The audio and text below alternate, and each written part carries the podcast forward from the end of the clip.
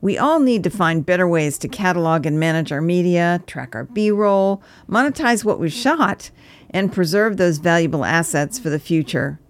My conversation with Mick Reed, CEO of Clipin, explains all. And this is yet another interview guaranteed to elevate your work life.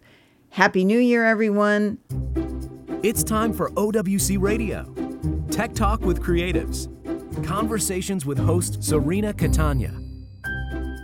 Mick, I just want to say hi. Welcome to OWC Radio. It's the holiday season, and I really appreciate you taking the time to be here.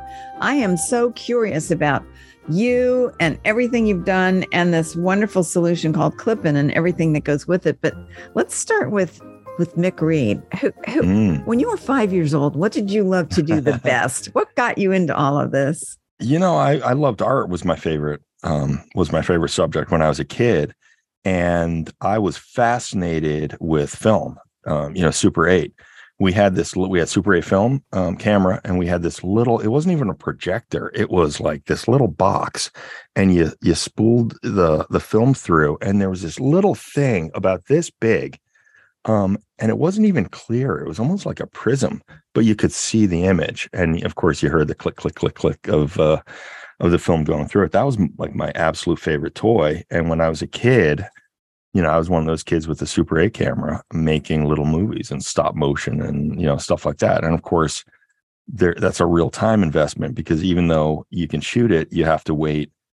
I don't know how long it was, months, yeah. years to get it developed and then yeah. actually get it back. And then, you know, it was probably weeks at least. I don't know. I should ask my mom. And it would um, come back in those little metal cans, oh, right? I have a bunch of those. Or no, they were I, plastic. I think mine yeah, were plastic. plastic. Yeah. yeah. I have a I have a box full of them and some I've transferred and the rest I I need to. So, but eh, you know, I was I was that kind of kid and you know, when I got a little older in high school, definitely in theater and you know, stuff like that and um I would write you know screenplays i wrote like a feature length screenplay when i was i don't know sophomore in high school or something like that and of course this is in mid 80s so you know you had video at that time. First time i saw a video camera at a friend's house and this was a kid who had all every all the new stuff. He was the first one with an apple computer. He had all the toys and everything like that. He was the first one with a video camera. I literally didn't believe that we could watch we could screen what we had just shot. I just couldn't yeah. wrap my mind around it. So anyway, um, I would make these little movies, and I had when I was in high school, when I guess when I was a freshman, um, there was a, a, good friend of mine who was a senior, and he was he graduated high school. He went to NYU Film School, and that really opened up a lot for me because I would go in, um, you know, I go in on the weekends and kind of hang out with him and his buddies at uh, Tisch school where they'd be watching these movies that I'd never even heard of. And you know, saying, "Oh, that that shot is this DP, and this shot is this, and this must be this lens, and blah blah blah." Those aren't necessarily the things that I'm interested in, but being around people who are really, really into film and super creative was really inspiring to me, and really, um, I think, I think made that a possibility. And one of those dudes, by the way, actually, they they all worshipped um, Jesse Kornbluth. I don't know if you know that name, but they worshipped him. Um, and so that was a name I, I, I I got to know. And one of the one of the kids or one of the students was um, Vince Gilligan. Um, and I huh. remember seeing he made a little stop motion Lego movie. Oh, um, wow. and um, found out I was interested in writing screenplays and stuff like that. And gave me a copy of uh, I think it, one of his first movies that got picked up was Home Fries. So I still have that in a drawer someplace. So you oh know, pre-internet and all that stuff. Like I, I that was the first screenplay I'd ever seen. You know, formatting. So to, to that's how I learned how to, you know, to uh, to to format a, a, screenplay. So anyway, kind of hanging hanging around with these guys um, made that a possibility. And then when I was in, in college, I um, you know, I did did a lot of art stuff, language stuff like that, but you know, film and independent study and writing and stuff like that. And when I graduated, had of course zero plan for what I was going to do. I'd written a bunch of screenplays that's and stuff typical. like that. I thought, oh, you know, I thought, well, that's that's all I need to do. It said, um, but I I ended up um, getting a job just by pure luck. ended up getting a job um, as a PA on a uh, a movie that fall after I graduated um, college, and I was getting a hundred bucks a week, six day weeks, um, driving the unit truck, you know, doing PA stuff. I'd never worked on a film before, so I had no idea. But you know, um, it's everything from you know sweeping up to plugging the coffee into dropping off film at Duart to picking up the dailies the next day to doing runs for art department and everything like that. So you know, telling people they can't walk down the sidewalk, like everything. And this was a re- this was a uh, like probably a hundred and fifty thousand dollar um, movie. It was David Arquette's. I think it was his first movie that oh, he was wow. in. I don't think it was ever it was was never released, but um i worked i loved it you know i mean it wasn't about making a hundred bucks a week it was i was making movies and i absolutely loved it and um that's a great way to learn though you know it, being, it, re- it really Absolutely, it was. Um, and you and you can go in whatever direction you want in, in movies, right? You can go. I mean, if I wanted to be to go to the electric department or camera or uh, you know catering, you know, I did I did all that stuff. But it, was funny because I think on the third day of this shoot, there was a caterer, and he quit, and so I was doing all these runs and um, they said, okay, now you have to make lunch for the crew. And oh, no. I knew how to make, you know, peanut butter and jelly. I wish. See, if I'd known that that recipe, you'll have to send me that recipe. Um, I I knew how to boil water and put pasta in and and dump uh, you know spaghetti sauce over it, and that's what I made and they were like, "Oh wow, you made this? Oh, this is really good. It's really good." And I was like, "Yeah, okay, yeah." And then the next day, they're like, "Oh, pasta again." And then the third day, they're like, "Okay, like we got it."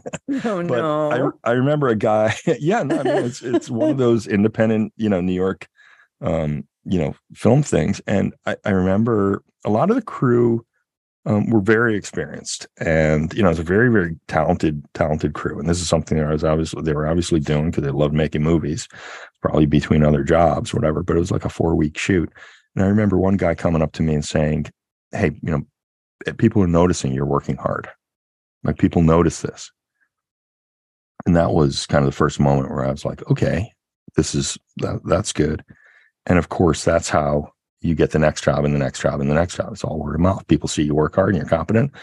You know, who do you work with last time? Who can we get? Um, and then the the second thing somebody said, which was probably I don't know second or third week, was um, it was the grip, and he was kind of kind of laughing, giving me a hard time, but he was like, "Watch out for this kid," you know, he's going to be the producer on the next job, which is kind of an industry you know joke, and you know, I worked my way through that movie and movie after movie after movie and production and TV shows and music videos and working for free on student movies and like wherever I could wherever I could work in production, kind of work my work my way out and up.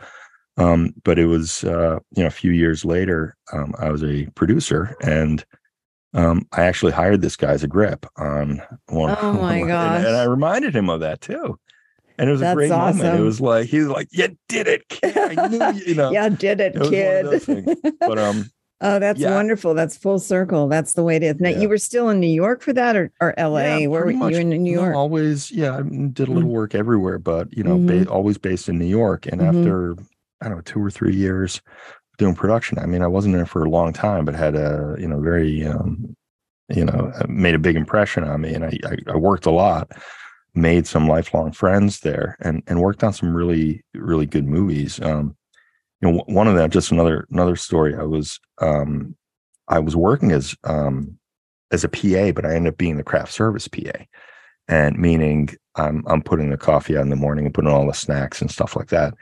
And which is a re- probably the most you know it's the most important per- role on on set because you're coffee and you coffee. making sure everybody has energy for the snack time and stuff like that. Anyway, I thought it was the most important. And it was a movie where Martin Sheen had a day and he came on just to do a day as a, as a favor to uh, his friend who was the um, director. And they sent down um, Entertainment Tonight. They sent down a crew from Entertainment Tonight. And it was a camera guy with a PA and of course, the PA is hanging out by the craft service table, and we get to talking. And there's a guy who said, um, I, you know, yeah, I make movies. And I was like, oh, I write movies too. And, you know, we're talking about making movies and how exciting it is, blah, blah, blah. And um, he said that he'd made a movie and already shot it. And a couple of years ago and um, shot on Super 16 and didn't go anywhere. It wasn't real, well received at all. But he had a new script that he'd just written and he was starting to shoot it. And his camera guy from um, uh, it was either Current Affair or Entertainment Tonight, or maybe it was, but maybe they were sharing them. I can't remember. But um, he was shooting it, and they were just going on weekends and stuff like that. And of course, they had the parking permit, so you could park anywhere Right. in New York, which really Right. helps. And they Yeah, had this, you know, does. they had the the camera equipment, and they had kind of the deals and stuff like that. And um, you know, we exchanged numbers, and um, he called me up one day and said, "Hey, can you help out? We're shooting." And that ended up being um, Eddie Burns, and the movie was Brothers McMullen. Love it. And you know, sure enough, you know, two years later, something like that, he uh, he won Sundance and was picked up by what Sony Sony Fox Searchlight. No, it was Fox Searchlight. He was picked up by, right? Um, which was a huge, you know, huge story. And the and the the lesson I got from that, and and I learned a lot. Obviously, on I've been working on these huge, you know, these um, pictures with you know really big crews and casts and stuff like that. And it was him, director, who was also on camera, camera guy Dick Fisher, um, sound guy Stephen Youngman, I think was his name, and that Mhm. was it. And like somebody like me helping out and and whatever cast at his parents' house, that type of thing. And you know, as as great that as that was as a you know success for him, and he worked really hard. The big lesson for me was that wasn't his first movie. That was Yeah. his second one. Right. Imagine how devastating that was after, or just hard or how exhausting that was after making the first movie, an actual feature film.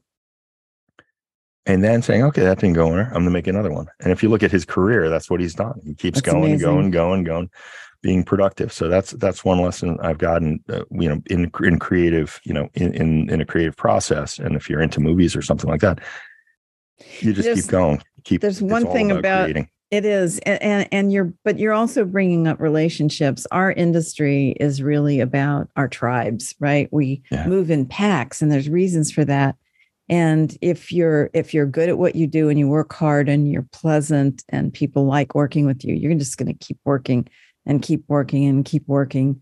And maybe because it, this is towards the end of the year where all the holidays are coming and we're all thinking about family and friends and reuniting um, you're just sort of touching my heart a little bit with all this because it's reminding me once again of how much I love movies and how much I love the industry and how many amazing friends that we all have. So Yeah. yeah, this is this is a big part of it. It- but it's Yeah. also a reason why. Um, and you're also talking about being a PA and working your way up.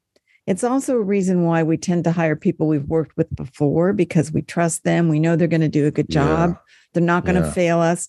So if you want to get into the industry, I mean, unless you have a big trust fund and you know can can do anything, um, you probably are going to have to work your way up. So for the Yeah. people listening who want to get into the movies, just take that offer. Oh, just yeah. say yes.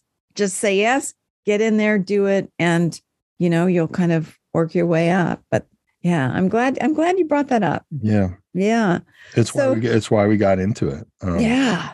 You know, I moved Yeah. from production into post production. That's basically. Okay. I saw somebody working on an Avid for the first time, which blew my mind because I, okay, from film to videotape to actually, I was in. Um, I helped out uh, in in the editorial department on a on a feature length film, um, and it was 35 millimeter, so cutting on a Steenbeck. You know, even when there was digital, but I'd never really seen an Avid before, and it looked incredible to me. And so I got trained uh, I took a three day course on it, and then I just stopped taking production work and said, "I'm now an editor. Or I'm an assistant editor." And Oh. I just started looking for work, and finally, I, I got hired at this post production house, mainly um, um, ad agency type work um, in New York again, and learned so much about. Um, uh, you, almost, you almost learn more about production in post, but I learned about media management. Um, I learned about sound. I learned about editing. Um, you know, working with clients, um, animation, um, supers, logos, like you know, all that stuff. Everything. Everything. Yeah, you learn so much. And and from there, I basically said, okay, this is my education, production eh, through post. Mhm. And um, I opened my first um, you know, production company. And that's pretty much what I've been doing, you know, um, since then, you know, the last 20 something years. And um, until, you know, until 10 years ago when, um, or eight, eight, nine years ago, when the DSLR revolution happened. And that was kind of my, um, uh, my opportunity to start uh, clipping. and I'm fascinated by it. I really am. I mean, who first of all, let's just for the people who don't know what it is, tell them what it is and who it's for. So clipping does um, a few things. One thing is that we do virtual post production, um, mainly for news organizations. Uh, So, in other words, um, videographers will be out there in the field shooting B-roll. If you know what that is, you know in news, that's uh, the uh, the anchors talking about um, a uh, you know a snowstorm, and then you cut to a snowstorm. Like that's a B-roll. Or a drought in the Midwest, you cut to the corn stalks. That's you know that's the B-roll what they're talking about. So news has a lot of that, and um, so you have uh, videographers all around the world um, uploading footage through Clippin's portal, and we capture the footage. We capture the source metadata, meaning the description, the captions, what is this, who shot it, all that stuff, and then we edit it for uh, any number of end uses. Um, you know, it could be for broadcast, um, it could be for licensing, it could be for stock footage monetization stuff like that. So that's really, you know, it's really um, virtual post production and, and distribution, monetization, things like that. Um, but as we were, you know, having these conversations over the years, um, we would talk to companies about, you know, monetizing their video, and um, you know, we'd say, okay, where where is your footage? And they'd be like, oh my god, it's all over the place. It's a disaster. We we have all this footage. It's on LTOs or it's on servers or hard drives. You know, collecting dust bunnies in the corner or you know any any number of combinations. And they didn't. I, I realized, you know, in the digital digital age, the post post tape age, um, they no one's really organ- doing a really good job of organizing their footage.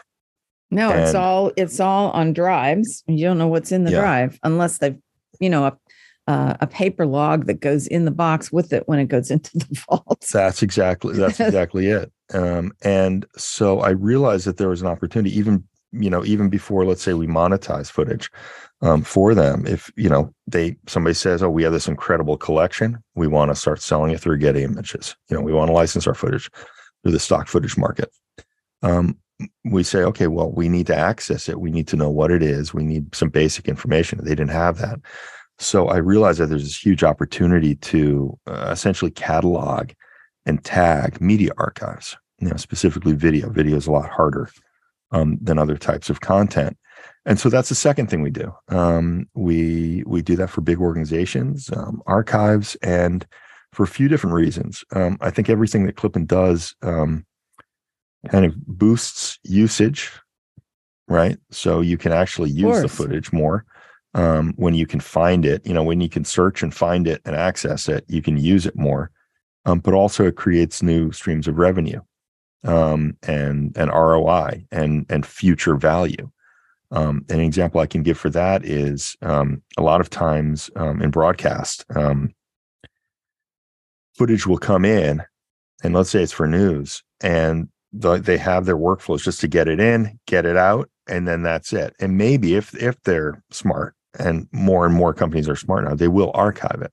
But the problem is they don't have all that information of like what is it, where is it, do we even own it, and it kind of goes in this big pile that they can't access.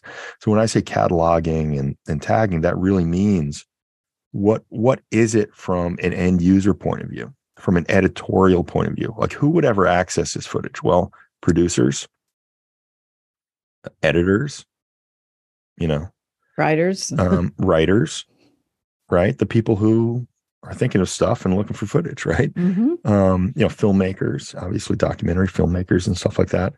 Um, and then, of course, people who are licensing that footage, who are often the the same people. Um, so, w- how do they search for footage? And so, knowing content is is number one how you got the idea to do these things with clipping but also also why why we're really good at it because we know the users. We know we know how the footage gets captured that gets shot. We know how people use it and we know how people are going to use it. Um, and that's something you know that you need to know a lot of a lot of moving parts to do it you know really effectively. And if there's one thing i'm obsessed with it's, it's just streamlining workflows and um, Thank you know in all my my Thank companies You, thank you. I- Thank you. Thank you. I've been able to yeah okay thank you. do a whole podcast about streamlining workflows. Oh, yeah. I'm I'm obsessed with it, and it's mainly for selfish reasons because I've done a lot of things along the way, and um, I am a creative guy, and that's where I get excited. At the end of the day, being creative, I'm wired. I've got more energy. At the end of the day, if I've been beating my head against the wall trying to find some footage or organizing this, or I can't find this, and like the energy just goes down, down, down, down, down. And that's important because not just for me, but it's important because we rely on creative people and creative kind of superpowers, I think of them as to get stuff done. And if you're burning burning someone's, you know, energy down, um, you're they're not going to be as fast, they're not going to be as effective. And guess what? They're going to cost a lot more money, Yep. but it's hard to measure that because it's a creative thing. Yeah. You know, I'm it's hard think- to measure. Yeah, yeah. I'm thinking about. Um, I've I've done several uh, projects with National Geographic, and th- this was year, a few years ago, and I remember um, trying to find footage, stock footage from their older shows that we could cut in that I needed for for. I think it was the Orphan Elephants show, and I'm looking everywhere for footage. Um, you know, using the FileMaker style databases and trying to find it and ending up down in the basement and they're opening up the the the uh, chain link vault where all these boxes are and I finally found this tape that I needed. But then they bring you all these tapes with a cart. You've been through this, right? Yeah. They bring you they bring you the tapes with the cart and a monitor. This is I guess in the old days. It's probably 10 years Yeah. ago now. And and then you have to go through all the all the tapes Yeah. using Media Manager. And I mean, you are a dream Yeah. come true. And the other at, the other thing I'm thinking about is the National Archives. When you're doing research there, not all of that is indexed. And so you have to you have to find a title. You have to go into the room. You have to pull out your Yeah. cart. You have to look through the whole tape. So you you are. I mean, I It- I I- I love this. this is amazing. It's, yeah, it's. I mean, it's good. It's good for everybody. It's kind of this virtuous cycle, and and I, I always think of that joke. Like if you ever you know drop your car off um, to to get serviced, and there's a poster on the wall that says you know good, fast, and cheap. Pick two. Well, I think if if you design processes and systems right with people in mind and the UI, the user interface in mind, you can actually get good, fast, and cheap, and again, grow Mhm. future value. Mhm. Um, and so knowing the con knowing what content is, respecting content, knowing all content's different, understanding that they may have a general description, um, but not actually what is on the tape, like what type of elephant, for example, or where is it, or what's happening. You know, these are all things that would be important for the person who's searching it Sure. um, but not just kind of object recognition, which is something, by the way, that AI is really good at. AI is good at um, compliance type things. You know, is there nudity? Um, are there logos? Is there profanity or you know something Mhm. like that? Mhm. Um, you know, it's really good for that. It's really good at object recognition, um, but it's it's almost too much information. Um, and if when you start thinking about conceptual keywords um, or themes or tropes or things like that, and you know, let's say, you know, when when I think of stock footage, I think of there's an editor or producer somewhere, maybe it's the same person, with a hole in in their in their script or hole in their in their timeline, and there's a shot before and a shot after, right? And they're looking to fill that with something, and it may be su- something super specific, like the the you know the the audio track says sunrise or something like that, or it if it's not specific, it's success or a good feeling or something like that. So there are a lot of different ways that people search for footage Mhm. and discover, you know, discover footage. And um, you know, AI is good for a sliver of that, but for most editorial uses, it still takes, you know, the human, or at the very least, human people, you know, human human people who are uh, humans who are um, you know curators and let's say taggers who are using AI as you know one of their tools, Mhm. but it's still you know there it's it's still um, it still takes what I what I think of as not artificial intelligence, but kind of metadata intelligence is a, is a Right. term that we use because you have to know that there are different types. Um, and when it comes to streamlining, you know, there there are two two things in my in my past um, that kind of illustrate this. When I was in college, I I had a uh, I was a house painter. That was my summer gig. Again, I don't recommend this at all. It was, looking back, I should have been interning, you know, at MTV or something.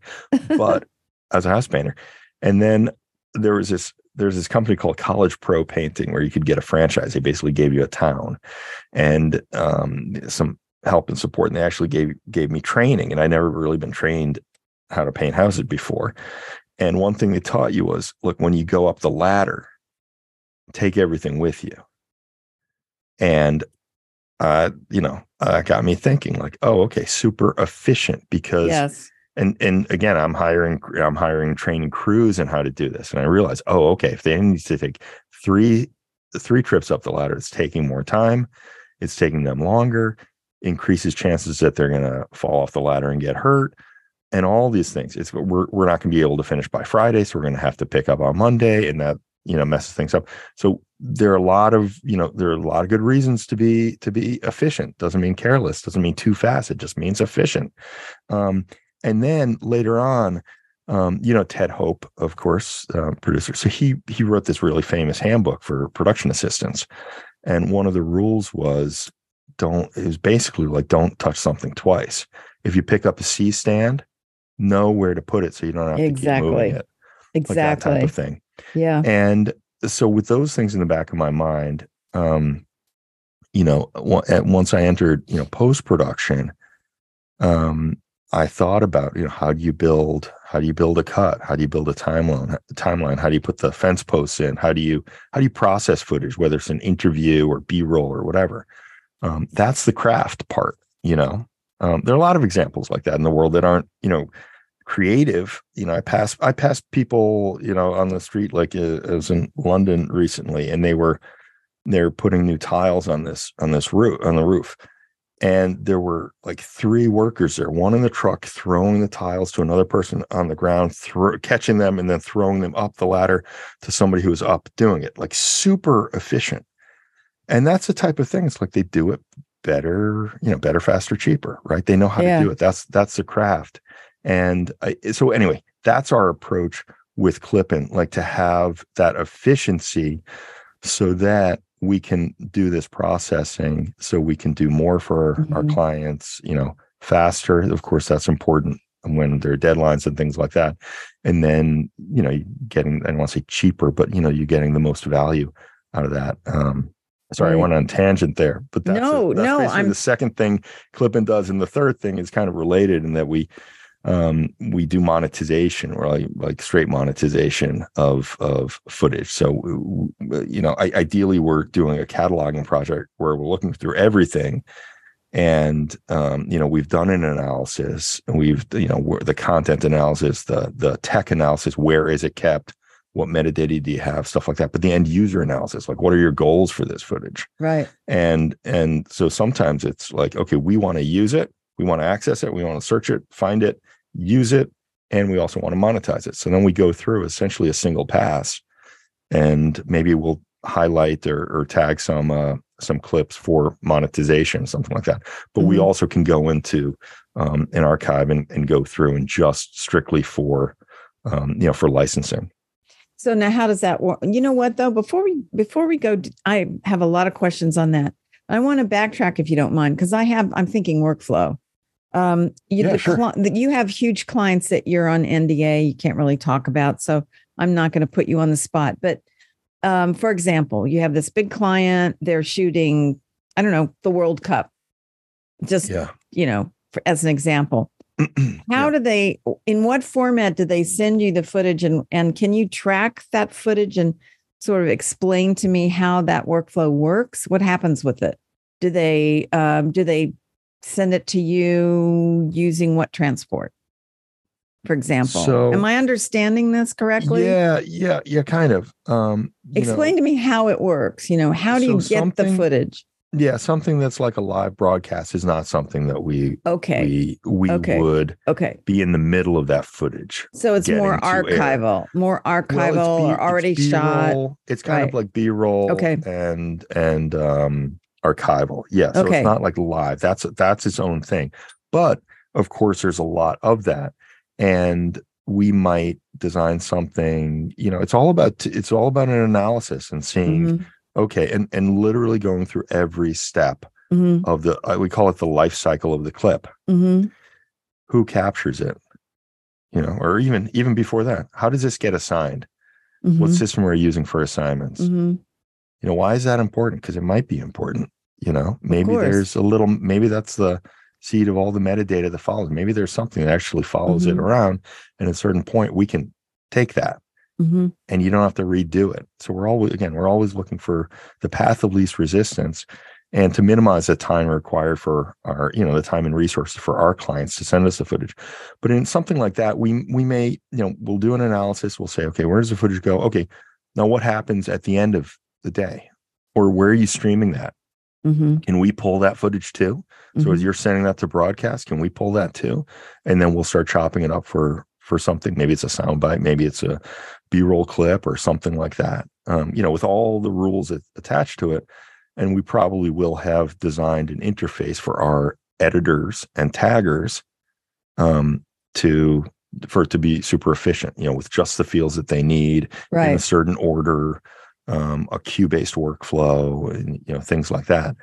Um, more often, it is um, footage that has been shot, and um, and then we are either pulling it from an archive, or going into an archive, or you know, pulling we're accessing an archive, um, or um, eh, one example where we add a lot of value is when it's again it's not a live feed but when um, when footage is getting sent for post production, they will send to Clipin. So we'll create a essentially a portal. We call it the dashboard Mhm. um, with a super intuitive, fast, optimized, you know, upload wizard. Mhm. But um, when you send the footage, is this is a point of upload or ingest, what, whatever Right. you want to call it? This is one of the most valuable moments because most of the time they send footage, you know, in non-Clip-In workflows, let's say that um, they send the footage and then it gets used and then it's kind of lost. There's a lot of metadata that's lost. It's it's it's in somebody's head someplace. So what we do is we have a form that has a title, you know, title, description, date shot, location, any notes for the editor, you know, things like that, embargo. It's completely customizable. Or underage, you like children in this, you're not allowed to use it. Oh yeah, yeah. Releases, that kind of thing. You Yeah. know, there's a step where you can upload the Mhm. release to, you know, Mhm. things like that. Yeah. Um, and it's basically all that source, um, you know, source metadata, source metadata or source captions that you would that you would ever want. So you you're at solving a big know- problem because I mean, I'm uh, you know, when someone's in the field and they're shooting for a network and all and they're taking notes, right? The director, Yeah. field Yeah. field producer, which it the title's different depending on which company, but they're taking notes. I've been taking notes, copious notes about what happened that day and here Yeah. are the here are the here's the digital media and these are the notes that go with it. And I cannot tell you how many times the editor never sees the notes. Yeah. Yeah. It's like So, it's like they somehow in transit get separated. So I think you're solving a huge problem there too. And it's heartbreaking when you're in the field and you're working on something and it's wonderful and you made sure to let them know about this amazing moment and the Yeah. editor doesn't hear about it. So, so this is I mean, it's mu- music to my ears, but but that's that's is that is the heartbreaking thing. That's that's what motivates me, um, because we care. We're shooting this stuff because we're we've already established we're Yes. filmmakers. Like we care about this stuff, and we don't want you know if we want somebody to know something that will help the project make it better, we want them to know that. Um, and we don't want anybody to waste their time. I mean, that's pretty much it. Um, We Mhm. want to be focused on the fun part mhm. we want to help other people as well so it, it sounds sometimes it, you know when i talk about this stuff clearly you get it but when i talk about it i'm like am I completely crazy? Because this is like common sense. Like, why doesn't anybody why doesn't anybody do this? But but I, I don't want to put a percentage on it, but it's most of the time, um, you know, 95% of the time, I'd say, um, that there may be a lot of systems in place or they've tried something new and the producers don't want to do it. And, you know, maybe for good reasons, because it's super clunky or they don't have that time to do it then, stuff like that. But we figure again, this is where, where it's important knowing the content, knowing the project, knowing the types of knowing the roles on mm-hmm. every step of the way, because mm-hmm. we understand it's like we I feel your pain. I get that. Mm-hmm. Um, but what we can do is we can, okay, you can't press the upload button until you fill this stuff out. And in the end, and we'll help you figure out how to do this quickly. So it's not, you know, it's not hard for you. And if that comes, if that means going back to when it was assigned, like when you were first assigned, how was this assigned to you? Is it an mm-hmm. email? Is it this? Is it through mm-hmm. an app? Is it, mm-hmm. you know, let's let's start capturing this stuff so you don't have to do double work. And when we when we get that source metadata and and Clip-in processes it, let's say we process it somehow, whatever that means, and there are extremes. We can actually do a full edit, um, or maybe we're just sending it, you know, sending it on to somewhere else. Um, but when I talk about future value, you know, when I talk about boosting speed to market, that's the first thing we made. We've we've uploaded, and now it gets to the producer. And guess what? The producer who now has access to the footage isn't going to their email or their text or their WhatsApp or their Slack to figure out what it is, which is what happens, right? It's like all together in the same place. So that's it get it's gotten to them faster through upload protocols or whatever. But now it's it's a faster process for them to figure out what it is. It's more collaborative because the editor has all the information too. And when the editor is done, this footage is archived and we've got that source metadata. So the archivists absolutely love us.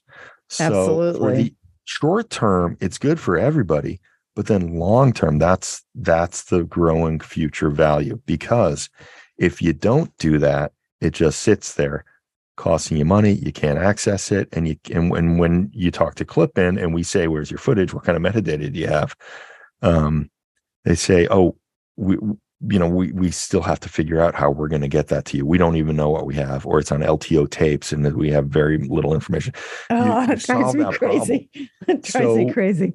yeah, I was at I was at this conference last week or two weeks ago in in uh, Pittsburgh for AMIA, which is um, the Moving um, Image Archivists Association, and I, I, talked about you know I talked about um, video, of course. I talked about mobile video too, which is um, something I'm pretty focused on. And um, the feedback was, yeah, this is something that people aren't really thinking about. It's a problem, but it's almost like so, so big a problem that people don't recognize that there's any other way to do it. Like they just accept they accept all these inefficiencies and the workflow and the product chain and stuff like that. They just accept it. And um, why that matters is because these archivists are focused on archives and that's maybe that's going back 20 years maybe it's going back 150 years you know but archives but they have all this footage um that are we still going to have that that footage from some industrial or corporate video or something like that? Are we going to have that? Are we preserving that? Are that's our history. that that's yeah. our legacy. And you know the other problem too is that because the formats have changed so often over the years that some of those older formats that maybe weren't weren't even digitized completely are sitting on shelves somewhere and they're not logged um, you can't find it. And i think that yeah. may be why a lot of the tv stations literally don't keep or at least they haven't very often in the past kept all of their footage. You know after a certain number of years they don't have it anymore can't access it. So you know so many of them have you know i hear these stories of dumpsters full of old tapes and stuff like that. Yeah. And and what what did they lose you know obviously there's a cost associated with keeping tapes and stuff like that but what did they lose what did we lose that's our history now yeah. they can know the, all these local affiliates they can no longer tell history i can't tell you how many times i've been working with a young filmmaker and they're out shooting in et cetera, et cetera. And they're not logging. They're not logging their footage while yeah. they're shooting. And and I ask them about that, and they say, "Well, I know what I've shot." Oh. You know i i know i know i know how i'm going to edit this. I've got it in my head and then i always ask them well what are you going to do if 10 years from now that you need to find that footage again? Yeah. or if your client says to you which happens all the time you know there was a shot blah blah blah. Can you find it? Um yeah. Can you send it to us? We just have a smaller resolution. Can you send us to it in you know raw? Can you send us the raw file? You have to find this stuff. Um so I'm That's, thinking what you have is great for news. It's great for reality. It's great for TV series, uh, yeah. right? Anything. I mean, any anything with video. I mean, I've helped I've helped companies kind of start their communications department and mm-hmm. things like that. Mm-hmm. And um, again, I'm kind of a one trick pony. I'm focused on you know media, but like video specifically. But it's a heavy lift if you don't do it right and it's pretty easy if, if you do. And what you were just talking about um, i can think of dozens dozens maybe hundreds of examples where um, you know i was successful um, and i really served my clients because i had organized the footage in a way that made it accessible not just the footage but the project file and the related documents and the script mm-hmm. and stuff like that. Mm-hmm you know super it's organizing a sock drawer. It's saying super organized so that when the client says um when they say that um you know we need a change or could you find this or could you find that? Or even if it's my own footage and my own projects that i can actually i can find that stuff um you know more easily. I can i can do it faster for them. So that's a quicker turnaround. Um it's cheaper for them right so and and it's also gaining gaining the trust that they can work with me or my and my companies because um we can you know we're organized we can do things yeah. fast you know and and it's and we're not going to charge them an arm and leg because it takes us forever to do you know it's not that big a deal. Some things shouldn't be that big a deal. Yeah. So where does the index i'm going to call it an index uh, where does the do the logs live physically where can you so if, if i'm looking for something and it's yeah. on i'm trying to understand this because I, I love yeah. workflow i have all of these raids old raids that are you know okay, yeah. the drives and the raids and if they're not on my main server here they're archived in in uh, temperature controlled storage okay, and i'm good. looking for something for example well, so there are a few different ways. I mean, we we have designed Clip-In um, in a way where it's not like a closed system. We're not trying to get your footage and mm-hmm. then we mm-hmm. keep it, and then mm-hmm. it's really mm-hmm. hard to get out. We it, mm-hmm. that's not really how it works. Good. We're kind of great. You know, we're kind of um, you know, we're either working with you or parallel to you. Okay. Um, but even the choices we made with our own platform and uh, and our MAM, our media asset management system, maybe it would maybe I can go into a little of that, that detail of how how yeah. it works. Well, you know, first of all, we realized that um, we need to process footage. We need to process it visually, and then we need to pr- add add enhanced metadata, call it that, mm-hmm. to to the footage. That could be raw footage, that could be clipped footage, that could be something where we add the in and the out, and or a marker or something. It could be linear or, um, but we but it's either visual or it's kind of you know tagging. And for us to do that efficiently, um, we need a, you know, we need our own platform to do that. And it needs to be super customizable. And we need to do that very um, quickly. So it needs to be agile as well. And um, as we were, you know, searching for you know the right technology behind this this was really the first time that i got into media tech before that i always describe myself as i'm a workflow hacker because I'll figure out the path of least resistance with a lot of different systems. Because again, just looking for trying to remove the friction points or avoid the friction points.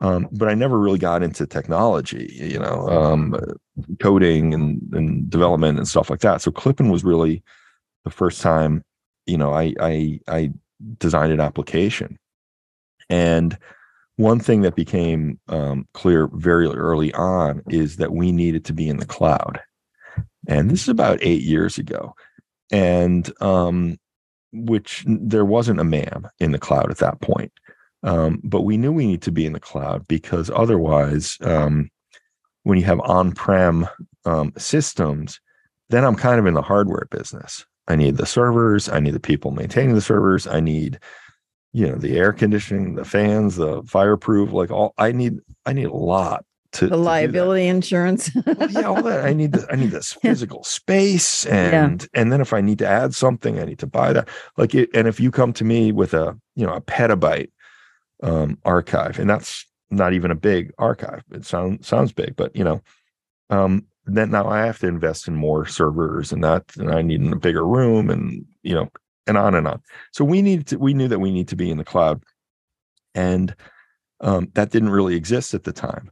And so as we were looking for a solution, there was a company, um, a leading MAM company that was looking for a guinea pig, basically, and uh, and we we were connected, and for a couple of years we we developed this. Um, you know, together to be in uh, AWS. It ended up being the, in the AWS cloud, and we had been using a a MAM um, from a company called Squarebox called CatDV, mm-hmm. um, which was really built with our same methodology and our same philosophy towards this to be really flexible and not a closed system and um, scalable. So you, you know, kind of a low price point to to enter, but then you could do a lot more with it. Um, after so after doing this with the with with the MAM company of actually being in the cloud, we kind of went back to CatDV and said, "Hey, we're experts in doing this stuff in the cloud now. We're the first company, you know, to do this, and now we want to put you in the cloud." And so um, that's what we did with them about five years ago. But we've been editing maybe a little longer, six years ago. We've been editing in the cloud for five years, over five years, and hundred percent in the cloud. So not only does the footage go up to the cloud, but then our editors, you know, it's a queue-based workflow. They see the footage, they see the package come in, they um, they see all the description. What is this? Then they actually edit it. By edit, I mean I, anything that you can do in you know Premiere Pro or Avid. I mean that's what that's what we can do from color correct, color grading um, to yeah, actually editing the footage to um, and audio mixing and you know stuff like that we can we can do and there's a there's there's a range of what we need to do but we can do all that stuff wow. and and then when we talk about transcoding it let's say we're let's say we're editing mxf files or something like that maybe maybe we're distribu- distributing to four different places um, if we're distributing to four different places, maybe they have four different formats that re- they require. Mm-hmm. So we're mastering to one, but we need to transcode to ProRes 422 to one and something else to something else. We can do all that in the cloud and just kind of pay as you go. So that's the advantage of the cloud. Yeah, and your but, audio sampling will be different too. Yeah, yeah, all all those specs, yeah. right? All those specs. And so we kind of build a whole matrix of not only metadata matrix, but all the formatting and stuff like that. And we just see where can we do this super efficiently. Okay, so I'm sitting here and I'm yeah. using Final Cut or Premiere, Avid yeah. or whatever. My yeah. original footage is living in the cloud. Okay. So, so the library, does the library connect to the cloud? well, okay. How so, does that work? Please go into yeah. the hood on that. yeah. So w- right now with and there are a lot of different variables here and there are different types of workflow, but I'll just use, you know, one case study of somebody out in the field shooting okay. and okay. they use a Clip-In dashboard. Right. When they upload and the footage goes into the cloud, and let's say we're right. doing post production on it, Clip-In's mm-hmm. doing it, doing mm-hmm. it, and eventually we're going to send all the raws back to you mm-hmm. with all this enhanced metadata, the source and the ha- enhanced metadata, and we're sending you back all these assets that we've created from that a b-roll wow. montage a clip that's um, oh my god to spec for getty something else a sot you know um sot sound on tape a soundbite you know, what, whatever it may be, we're sending that back to you with all this metadata. So now you can use it for whatever you need to use it for immediately, but now it can be archived as such. The format is, you know, it, it's just a metadata format. So we use XML.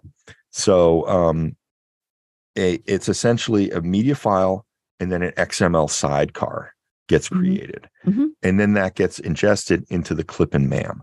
Mm-hmm. So we have the brains behind our MAM, Media Asset Management System, which is the brains of our whole operation, is is CatDV, and it's in a couple different parts. Right there's the the, the heavy client, which is it's just a it's a big database, and it's at its most simplest, it's like um, you know it's like the the search function on your desktop but on steroids. It's like you can search for anything and there's a history and stuff like that.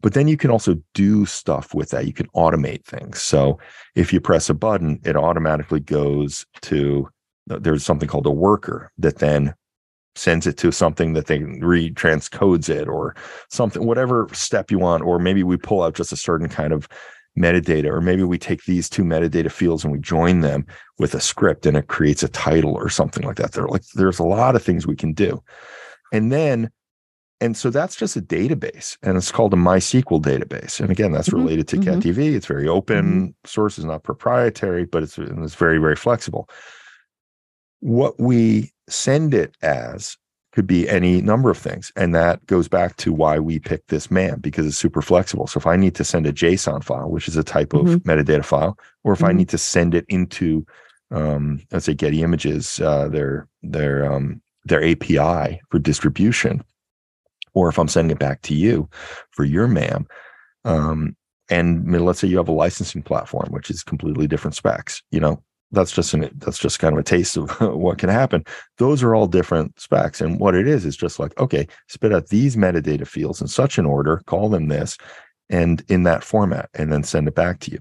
So there's not it's not a again it's not a we're not building an archive for you we're helping you build your own archive right and at, at the most simple let's say you don't have a good system like, uh, let's say you have a the most basic system is which is you have a bunch of hard drives, but you don't have a MAM, right, or a DAM or a CMS, whatever you want to call it, right? A ma- media asset management system, DAM is digital asset management system, CMS content management system, whatever you want to call it. It's a way to it's a way to organize and search media assets, right? That's basically basically what it is. So let's say you don't have something like that, but at the very least, what we can give you is we can give you, you know, the the media file with a metadata sidecar, and then maybe later you're going to ingest it into something, and then you'll have all that metadata, and it'll be, you know, it'll be more searchable for you. That's really the way, um, you know, most media companies should go, and you know the the ones with the resources are starting to do that, and and they're also realizing oh wait we have a problem with our archive. Like we don't have good transparency with our archive every single day. And it's not just news it's documentaries it's corporate videos it's communications it's marketing and stuff like that. Every single day that we don't ingest this better we're creating a bigger pile of stuff uh. we have to sort through which is again from my point of view it's a lost opportunity it's a time sink. And for the people who actually make the decisions on this stuff it's it's lost revenue. Like you could be making more money off of this stuff. And and so many times that's really what ends up you know selling the client on this that because the person who has to sign off on it's like i don't care about the efficiency. I don't care about the editors and the producers finding stuff faster. I don't care that we're going to save money because we have more footage and we're not buying from other people. I don't care about that. Like where how's this going to make me money? And I think we can answer that. You know, we can answer that question. Let's say you had this collection and you wanted to create your own licensing platform or even an internal media asset management system with different roles and permissions. So the intern that you want to have looking for some footage because you're creating a um, you know highlight reel or something like that to the editor who's been with you for 10 years to the producer who's a freelancer to you right all these different roles and permissions. So that intern, well, they can look at stuff, but they can't change it. The editor, well, they can look at stuff and they can add metadata to it. You know, the producer, same. And you, well, you can do all of the above and you can actually delete an asset, which is a big, a big thing. Like non, you know, you want this to be non-destructive. Sometimes That's you want to, you want to delete stuff. I mean, there's yeah when you when you have you know petabytes of footage there's stuff that you're going to want to delete and and i don't like deleting anything but i mean stuff that's just you know five minutes of black or something like that or you know assets that are actually there's really nothing on it you uh, eventually want to purge it. But that's a big you know it should be a big decision who who does that and and yeah how, and you don't do want to do that yeah that that so, that kind of level of access is something that makes us very nervous you know you don't want anybody being able to do anything to your footage by mistake. You know, well, it, it, would never be intentional. It would just be because they're careless or yeah, by mistake. The advantage of a of the cloud again, we're fans of um, AWS. We've been in AWS for eight years or so. Um, is that there are different levels of storage, and you can have automatic backups and things Mhm. like that, and you can have, you know, make sure there's not a virus, and you know, you can have a VPN, which is a vir- virtual private network, and you know, like um, the highest level, you know, the highest level of security. Our one of our biggest clients is um, uh, a, big, a big financial services company, and you know, I'm not exaggerating when I say if they, uh, you know, if they um, got a virus in their system, it might bring down the markets, like that type of that type of thing. So they're super conscious of of, Mhm. of security, and that's that's the that's the level that we we um, operate at. And I don't want to say it's um, more expensive or more complicated. It's not. It's just doing things a certain way. It's knowing what to Mhm. do. Mhm. And um, I always think about risk. You know, um, how are you managing risk, and how are you future proofing things? Um, in in the creative process, um, you know, like how do you how do you future proof an edit?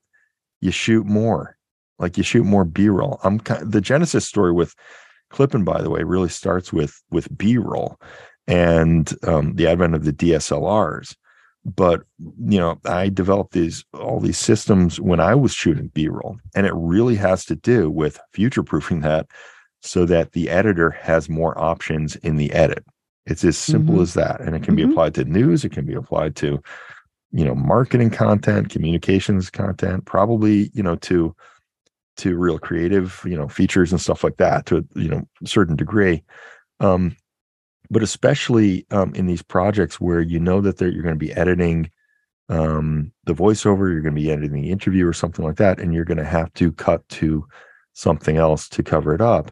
Um, you know, they say an editor has never com- complained about having too much B-roll, and so when you shoot um, a lot of B-roll and a lot of coverage from a lot of different angles and different framing and stuff like that, then you know then you're actually doing things in a way that make things go easier Mm. for the editor so actually most of our systems go back to that type of principle Mhm. where it's like we're we're shooting it in a way even before we catalog and tag and stuff like that we're actually shooting in a way to give um, whoever's going to be using it more options which make thing makes things go a lot faster and when you have more options well, okay, we use this amount of footage for this documentary, and that was 10%, or what is it, 5%? You know, five minutes out of 100 you end up using for uh, for a documentary, um, yeah. if that. But then you have all this other footage that's just kind of sitting there. And we realize, well, for documentary filmmakers, um, there's nothing wrong with that footage, right? That was really good footage. They just didn't use it for whatever reason because, you know, because of the timeline, because of the creative decisions and why not take that footage and monetize it somehow it doesn't you know use the footage that doesn't take away from your project that doesn't distract from it it's good footage and you know you can make you know you can make money off it it'll help it'll help offset the cost of production. It'll help fund the next one. So that's kind of That's how we great- started we started clipping really around you know um streamlining the process from shooting b-roll to turning it into a saleable clip. And and our original um you know slogan was shoot what you love we'll do all the rest and we it. really we really started in kind of that you know videographers shooting b-roll and we would train them and give them guidance and give them a support structure give them feedback a lot of videographers never see the footage and they never look at it let alone see if it was used or how it was used so we give all that feedback um, and then of course you know we we just streamline the processing to to turn it into a saleable clip for for That's stock footage awesome. And and then from that we realize okay well we've developed this incredible platform what else can we do with it and then we just realize oh virtual post production for news and then the cataloging and then you know all the other stuff came from there Talk to me for a moment, and I know I need to let you go because I could talk to you for hours. But there's a uh, you have a new baby, My Mojo. Tell us what that is.